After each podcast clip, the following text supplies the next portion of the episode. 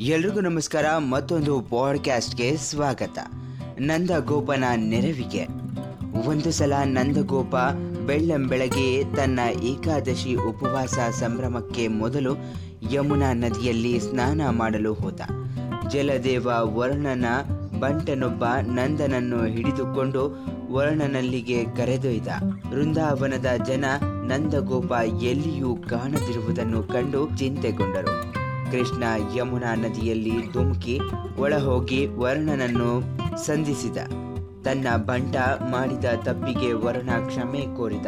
ಅನಂತರ ನಂದ ಮತ್ತು ಕೃಷ್ಣ ವೃಂದಾವನಕ್ಕೆ ಹಿಂತಿರುಗಿ ಎಲ್ಲರಿಗೂ ಸಮಾಧಾನವ ಇನ್ನೊಂದು ಸಲ ಶಿವರಾತ್ರಿ ಪೂಜೆಯಾದ ಮೇಲೆ ದೇವಾಲಯದ ಮುಂದೆ ನಂದ ಮಲಗಿದ್ದಾಗ ಅವನನ್ನು ಒಂದು ಹೆಬ್ಬಾವು ನುಂಗಲು ಪ್ರಾರಂಭಿಸಿತು. ಅವನು ಜೋರಾಗಿ ಕಿರಿಚಲು ಕೃಷ್ಣ ಕೂಡಲೇ ಓಡಿ ಬಂದು ಆ ಹೆಬ್ಬಾವನ್ನು ಕಾಲಿಂದ ಒದ್ದಾಗ ಅದು ಶಾಪ ವಿಮೋಚನೆಗೊಂಡು ದೇವಲೋಕದ ವಿದ್ಯಾಧರನಾಗಿ ಪರಿವರ್ತನೆಗೊಂಡಿತು. ಈ ಒಂದು ಪಾಡ್ಕ್ಯಾಸ್ಟ್ ನಿಮಗೆ ಇಷ್ಟ ಆದರೆ ಲೈಕ್ ಮಾಡಿ ಶೇರ್ ಮಾಡಿ, ಹಾಗೆ ಕಮೆಂಟ್ ಮಾಡಿ. ಎಲ್ರಿಗೂ ಧನ್ಯವಾದಗಳು.